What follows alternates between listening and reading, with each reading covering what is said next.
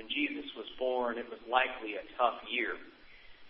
Herod was the king over Israel, and while he had not yet committed his mass murder of infants and toddlers, such a heart still dwelled within him. The man who was king over Israel. Couldn't have been great with Herod as the monarch. Rome also still ruled over Israel with their taxes and their contempt for the people of Israel. Darkness was everywhere. And into that darkness came the light of Jesus with all of the bad that went on back then, we still hear this story of a single baby being born. We're told that on the night of Jesus' birth, Mary pondered what it meant that Jesus was the Messiah, the Lord. And then John, in his gospel, seeks to answer those questions. Jesus brought life into being, and that life is the light for all people. As Jesus came among us, the true light was coming into the world, full of grace and truth. The light of Jesus shone in the darkness of the world, and the darkness did not overcome it. Was plenty of darkness when Jesus was born, plenty of darkness after Jesus was born. Less than two years after he was born, King Herod went on his killing spree, murdering infants and toddlers. And so Mary and Joseph had to flee flee Israel and go to Egypt.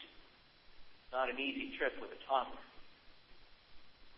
Less so when you're fleeing the threat of death.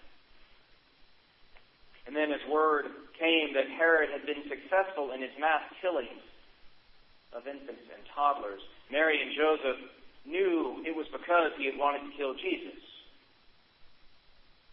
Those deaths must have pierced their souls. They knew some of the children Herod had killed, knew their parents. Jesus had been playing with some of them, would have grown up together.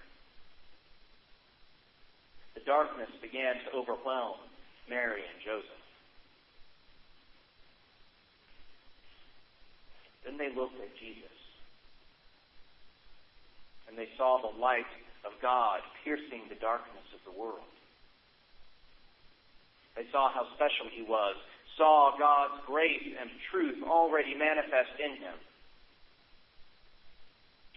They looked at Jesus and knew that it was all worth it, and that all would be well, even for the slaughtered innocents. The light shone in the darkness, and the darkness did not overcome it. By all accounts, it's been a tough year for a lot of folks this past year, too. We haven't had state sanctioned mass killings, but we have had plenty of mass killings. The economy declined in Texas, in Texas with the decline of oil prices. We're still involved in multiple wars in the Middle East. And our politicians and presidential candidates sound less like statesmen and more like middle schoolers arguing in the lunchroom. No offense intended to our middle schoolers. Many of these politicians seem to want to use darkness to increase people's fears. Vote for them as the solution to the darkness. There's certainly more than enough darkness to be overcome. But we look not to our politicians, or anyone else for that matter. We look to Jesus. We look to Jesus and we see his light full of grace and truth, and the darkness of the world recedes. We don't ignore or tune out the problems of our lives or the problems of our world when we look to Jesus. Instead, we get a lamp filled with his light so we can make our way through the darkness without shame or fear. The thing about darkness is it seems oppressive and vast, threatening to drown everyone in its own flood. Darkness seems that way, but it's held back and cast out by even the smallest light. We carry the light of Jesus with us to light our way through the darkness. And we carry the light of Jesus to light the way for others. The thing about light is darkness does not extinguish the light. There may be far greater darkness than light, but no matter how vast the darkness, It cannot extinguish the light. Only neglect can do that. Fires don't go out because it becomes too dark around the fire.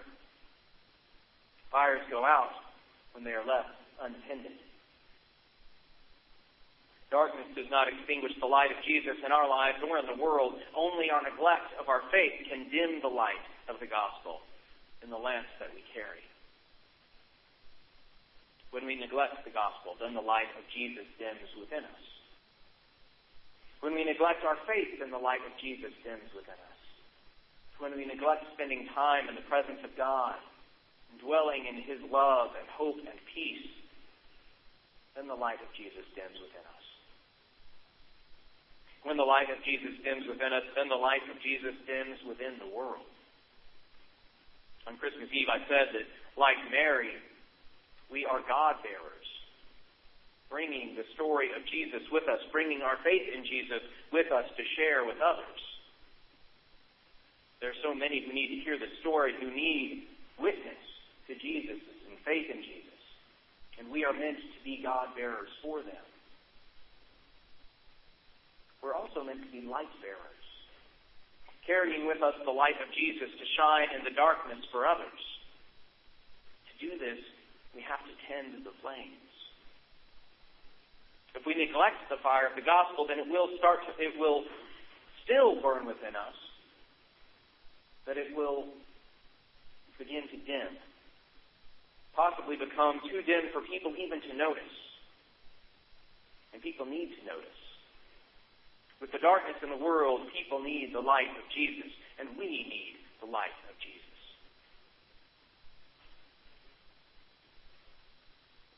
And what is the light of Jesus? The grace and truth which the darkness cannot overcome? Is it the way of choosing vulnerability over power? Is it the way of choosing love over anger and pride? Is it the way of choosing forgiveness and reconciliation over righteousness and revenge?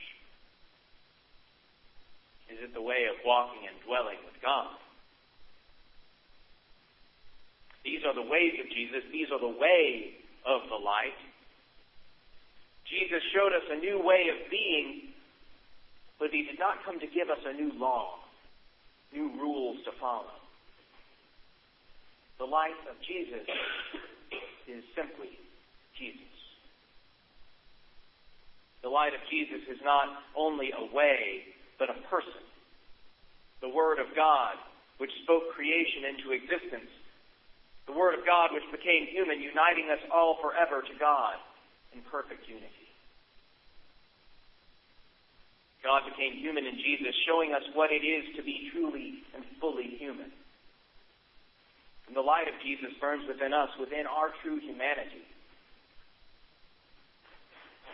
Though there is darkness within us, that darkness cannot overcome it. Amen.